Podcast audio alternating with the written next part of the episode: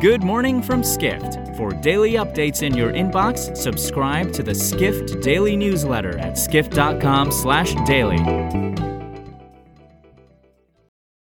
It's Wednesday, February 16th in New York City.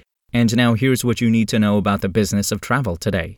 Marriott managed to avoid a major hit from the Omicron variant at the end of the year as the strong demand in leisure travel propelled the hotel giant to more than $1 billion in profit for all of 2021, writes hospitality reporter Cameron Sperance. That enormous figure, a huge reversal from its reported $267 million loss in 2020, was far from the only good news the world's largest hotel company revealed on Tuesday. Marriott beat analyst expectations to record a $468 million million fourth quarter profit compared to a $164 million loss during the same period in 2020. Company leaders attributed its strong 2021 to not only the surge in leisure travel demand, but also higher daily rates and strong demand in international markets such as the Middle East. In addition, Marriott executives believe more countries reopening for tourism will accelerate its recovery. However, one destination that didn't provide Marriott a boost during the fourth quarter was China. Lockdowns and travel restrictions enacted after a surge in COVID cases in the world's most populous country helped keep Marriott's Chinese performance at 27% below 2019 levels.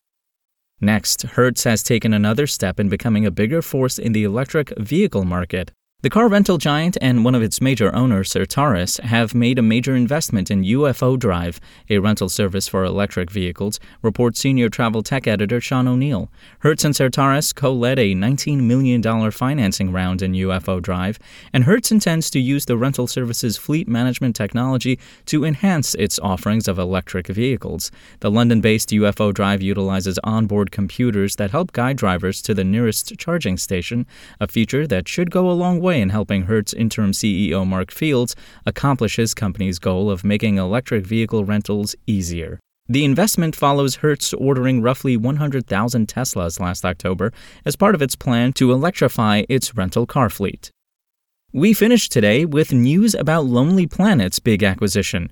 The guidebook publisher has bought Elsewhere, a website that links travelers with local experts who assist in trip planning to help expand its digital reach, reports editorial assistant Rashad Jordan.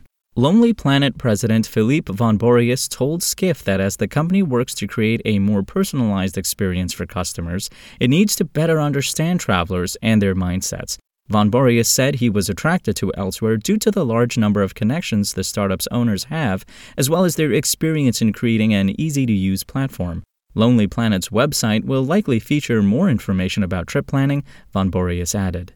The acquisition comes while Lonely Planet is struggling to hit pre COVID figures. January 2022 saw the publisher hit 75% of book sales from the same month three years earlier. For more travel stories and deep dives into the latest trends, head to skift.com.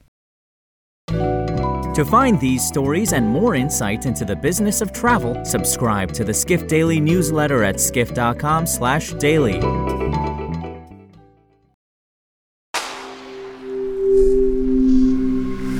Spoken Layer